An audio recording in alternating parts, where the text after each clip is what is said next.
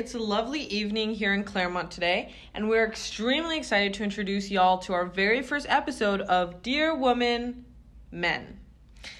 Our names are Bilge Tayyar and Jocelyn Livier, and we are excited to be hosting a series of lovely and not so lovely men on our show throughout these series. We're really just interested to understand feminism from the strict and heavy emphasis on strict male perspective.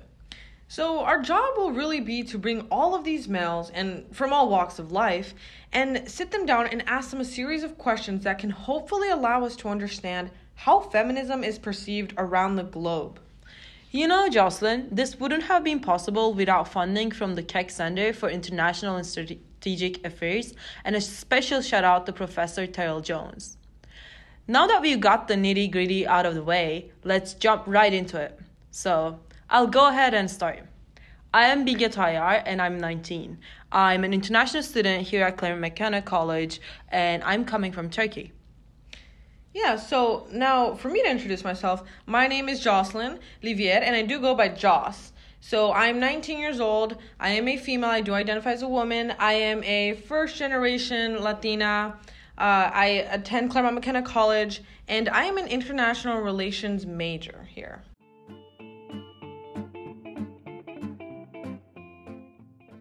So I have my first question is what is a feminist? Yeah, so feminism, I know like the the textbook dictionary word is really like, you know, the equality of women and men. And and by far that that's usually what I mean when I'm trying to explain it to someone. And not third wave feminism. I'm just saying men equal to women. But for me, feminism is really the concept that yes, you know, women equaling men is the bare minimum but rather the idea that women can empower each other and can lift each other up. And and it doesn't mean necessarily having to put our counterparts down to rise up, but it really means more the idea that we together can empower ourselves to create something beautiful, a movement that doesn't necessarily have to be known as degrading to let's say our male counterparts. So that's what feminism is to me. Thank you for your answer. For me, feminism of course i believe in the textbook definition of like man equaling woman in all aspects of life. But for me feminism is a constant struggle of of erasing all the implicit biases that we have. And we sometimes don't even realize that we don't we have those biases against females. And sometimes we as females degrade each other just like you said. So i think for me identifying as a feminist right now is to constantly fighting against the small things that makes me less of a person than a male counterpart and improving each other proving each other that i am as as good as a male counterpart. Yeah. Yeah i really really like the response. So i guess i want to know how did you come up with that definition it all it actually started when I was in ninth grade in high school. So I never I never believed that I was a feminist. I was like, okay, feminists are actually like against um, men equaling men, men equaling females, and I know that sexism actually harms men too. Like they are also suffering from it. Like men cannot show their emotions. They have to be the supplier of like money for the household. So it's a lot of pressure on them too, right? I thought feminism feminists didn't care about it. So I had the this professor this teacher who taught me about what feminism was and she forced me to read a lot about feminism. And i think after reading that i had this awareness of okay like feminism is not what i thought it was so i am gonna research more. And, and as research i realized like some of my behaviors were degrading as well. Like i would gossip about other females with my friends. I would say them oh she's not beautiful enough she doesn't deserve that man which is actually sexist because we as females we don't need to deserve men. Like I cannot gossip. And I realized like a lot of my behaviors were actually sexist. Like I didn't like whenever there was a job that needed to like construct something in the house, I would like, okay, guys should do it. And then I realized my approach towards the small situation was even sexist. So I think, first of all, reading a lot about it, and second of all, becoming aware of my little um, behaviors um, made me come up with this definition. What about you? How did you come up with your definition of feminism? You know, for me, it definitely came a bit later. It's still formulating itself, and and the crazy part is that I always struggle to find a balance because I grew up in a rather, I guess, socially conservative environment where it, not necessarily strictly traditional, but rather with the natural assumptions that we never discuss topics of sexuality um, the concept of feminism was rather something like radical, liberal, and extreme that we just never touched, right? And and I grew up in an all girls household.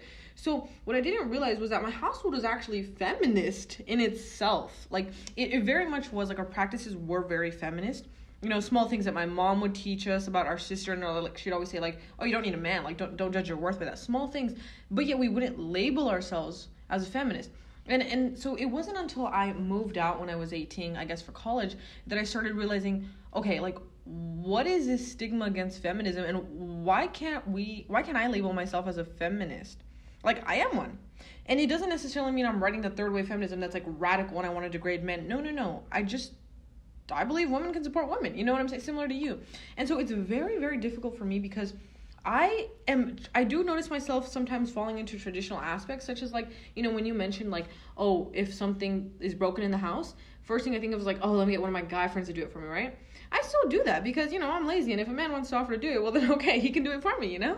But I think then that makes me question like the small things like that make me think like, okay, it's not that I'm like playing the helpless female card, no, but it's it's a it's a very I think a lot of females find themselves a very fine balance between like you know saying it's okay to ask men for help but it doesn't necessarily mean I need like they're my only option for help. You know what I'm saying? And I think so so my definition really came when I came to college and I started I guess seeing just so many other girls. I, I met conservative girls. I met girls who were like textbook, you know, prescribed liberal. I met girls from different cultures. A lot of my friends are international, such as you. And so, you know, combining all of your culture ideas on how women are perceived, how women should be dressed, it's the small things. Whether a friend telling me, like, oh my god, that outfit's too revealing. And I'm like, well, like, why? You know? Or my mom saying, that's too short. And I'm saying, but I've worn it before. Is it the context in which I'm wearing it? Small things that just got me thinking then I decided to become an IR major and just, you know, like globalism, everything I guess just has sort of to this day added to my definition of feminism. It's constantly changing. Yeah. But I would say that that's that's how I've shifted, yeah. Yeah, thank you so much for providing the background about your um, ideas. And actually, next question is tied to this idea. So, does the culture you grew up in have different expectations for boys and girls? And how did that culture shape your perception of feminism? Yeah, I might have dabbled on this a little bit, but very, very much. I grew up in a Hispanic household. I am a Latina, and a lot of that is I, I did grow up in you know SoCal, so I'd say not as traditional as let's say like uh, Hispanic or Mexican households that were like you know raised in Mexico. There is a big cultural shift there, and I do see that in a lot of my relatives, let's say younger cousins that did grow up there. But I do think there is expectation that men are, let's say, the breadwinners of the household, and females are sort of there to serve, to be the housewife, to take care of the children, etc. And it, which is very common in a lot of other cultures. But interestingly enough, growing up, my grandfather was very, very much uh, a patriarchal family. So he very much dominated. And with all my female cousins, including my sister, not my cousin, of course, but my sister, they were sort of said, like, okay, you know, we'd go visit. You guys are to serve the table. You guys are to help your grandma cook all this stuff. But me, I was always invited to sit at the head of the table with my grandpa. I was always allowed to talk about politics and current events. So I think it was, you know, since I was young, I kind of rejected the idea like I'm not going to be a princess. I wanted to be an NASA scientist. I wanted to be president. And I think my grandpa really recognized that ambition and liked it. So I was treated a bit different than other females. But I do think there is the expectation that, you know, men are the ones that become doctors, lawyers, etc. And when women can can get a career, but at the end of the day, the moment you have children, it's like you take care of them. I think that's the expectation in a lot of Hispanic uh, cultures. Yeah, thank you. What about you? Yeah, actually, mine is really similar too. Like, I didn't grow up in the States, so I grew up in a Middle Eastern country, and both my parents are first generations. So, their their parents were super conservative like they come from low income backgrounds i also come from a low income background so it's like my parents my my dad is a feminist although he doesn't know what it is. He doesn't identify as one. But he always was like okay you're gonna go to school. You're gonna be like you never depend on a man. Never depend on someone else. Just like be educated like be empowered. And he always tried to empower me.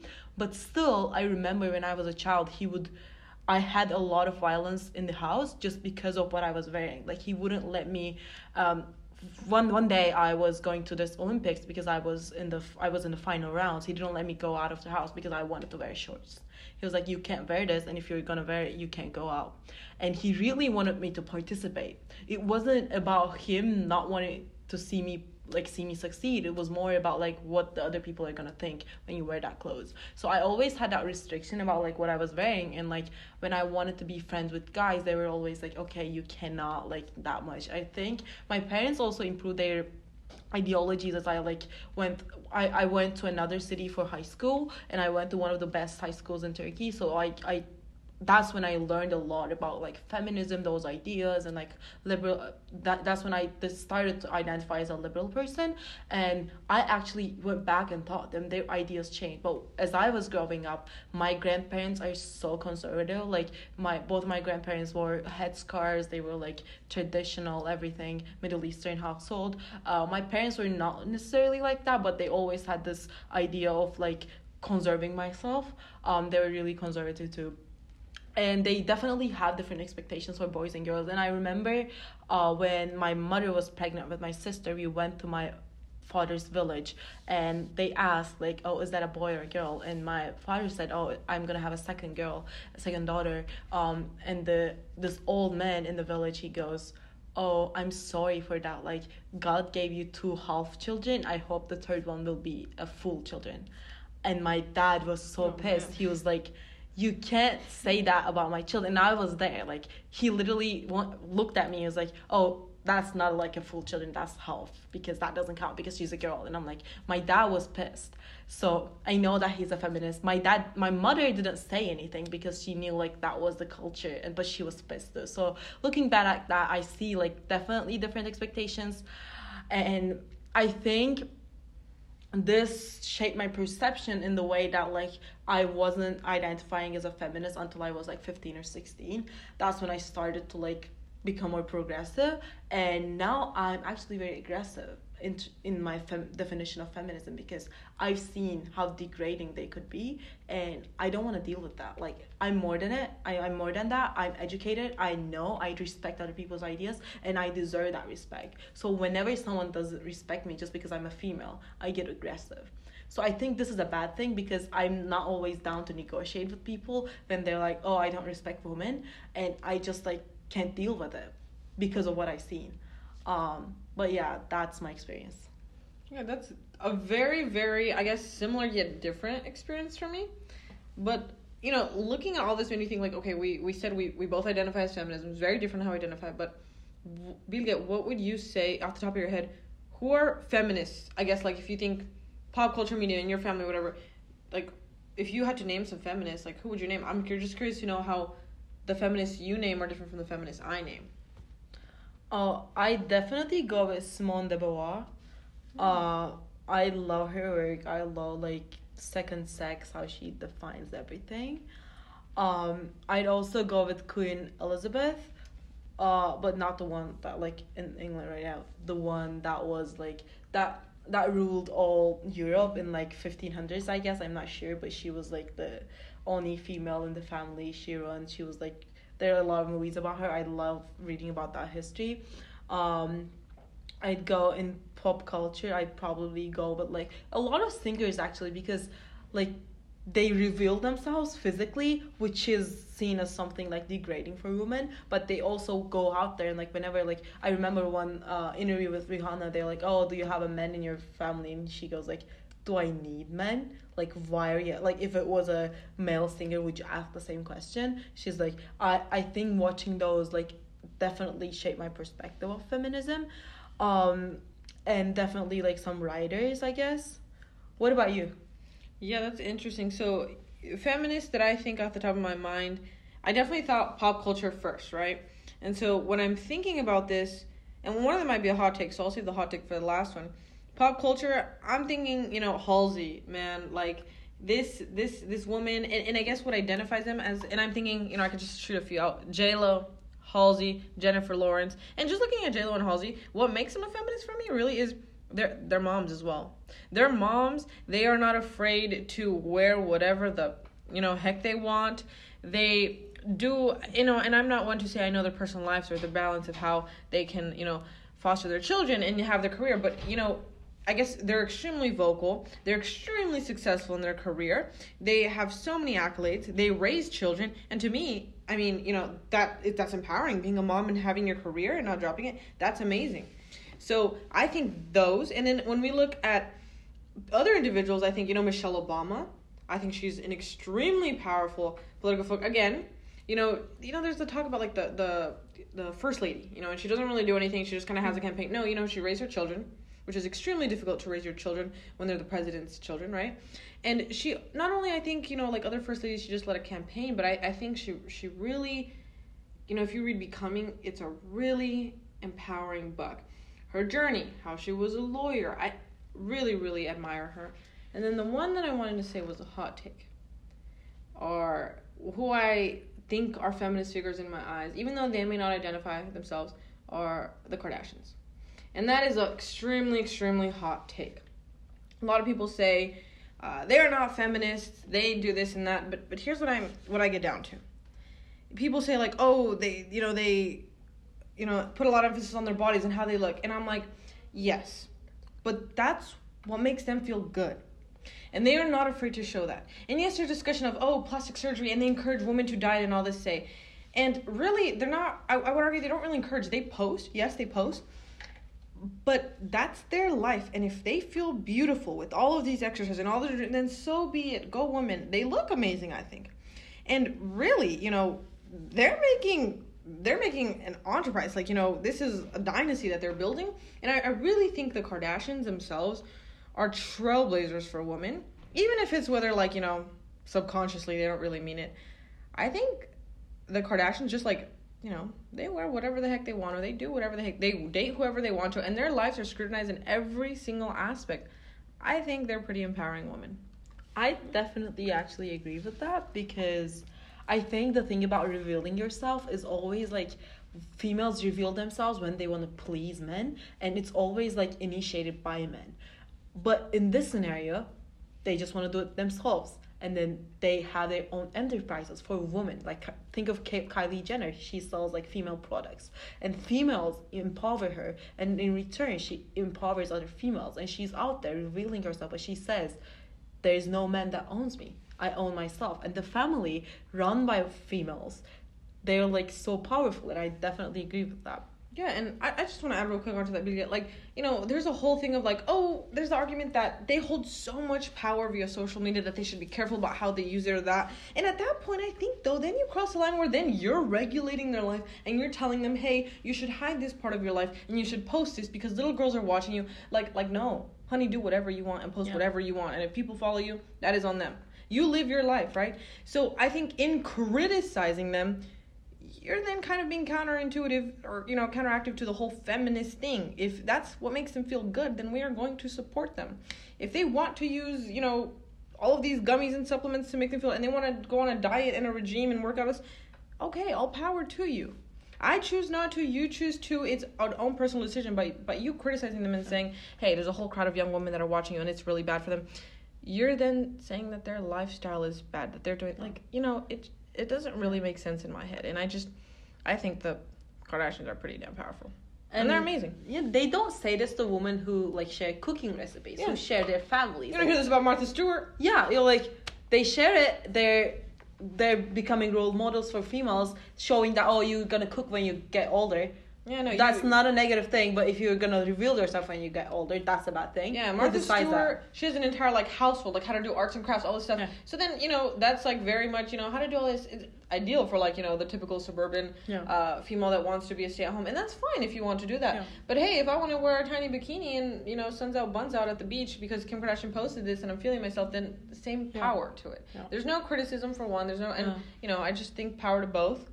Um, so I think I think that crosses a good line in social media in regards to feminism.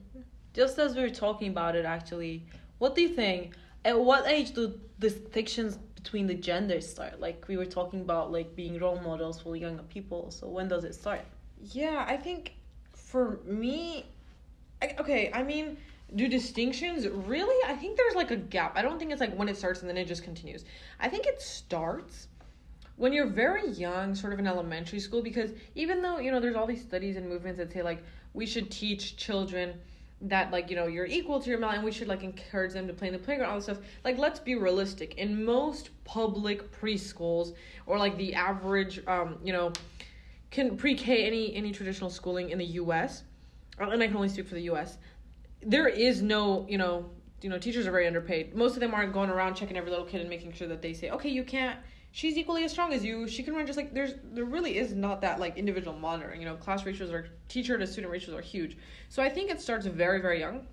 But I think there's a period in and I'd say like this is like really middle school, high school when I think there's a, so many things added into the mix and I'm only speaking for the US, like angst and you know like puberty and hormones and all that stuff development that just kind of leads students to focus on a lot of other things and I'm talking like mental health. So it just I think the stark difference between, you know, I guess like gender is really not as prominent in that stage because we're still figuring it out. But I think that returns back in college or like in the early 20s, young adulthood. Mm-hmm. So it's definitely like in the early development, then it sort of takes a break and then it comes back, like it reaffirms. And I mean, from there, I think that has a lot to do with like people settling into careers and uh, figuring out their lives and whatnot. But yeah. What about you? When do you think they start? I think my experience in Turkey is definitely different from the experience in the States, right? So I think it starts the mo- moment that the families learn the baby's gender. Like, even the way they decorate the room. If that's a girl's room, the room is like full of like pink stuff, like babies, and if that, that's a boy's room, it's like full of like a lot of um, I'd say like um, um cars and like a lot of like guns, like male, like what is labeled as male games, like right. So I remember actually this was a recent conversation. There's this there's this person who is a really powerful, educated man in Turkey, and he has a two year old daughter, and he was he was actually drunk when we were having this conversation. He goes, he's actually crying because he missed his daughter so much. So he was like, this happened in the states. He was like, everyone in Turkey, everyone when they're like showing affection to their children, if that's a guy, they say, "Oh, my lion, my lion son." Lion representing power and strength in this scenario. He was saying everyone says this to their sons, and I think I should be able to say this to my daughter, but when I do this, my parents are judging me. And this was a 45 year old man speaking about his experience with his own ch- child. So I think even the words that you use to a girl or to a boy are really different. And afterwards like the the the gifts that are given to like different genders of children are really different. Um, and when you start school like my sister was telling my sister is 10 and she's a very she likes to like be active. She never sits down. She speaks a lot. Like she's a very active child right? Um, they I always hear people say to her like, "Oh, you're a girl, like you can't be the actor. You just have to like be calm and sit down, like be a good girl." She always people always tell her to be a good girl, and I I started noticing this like when she was three. So I think in Turkey, it just starts the moment you're born, and it just never goes away if you don't fight for it. And as a person who actively fought for it, I can say that like no matter how much effort you put into that, there's no way to like just mm, ended.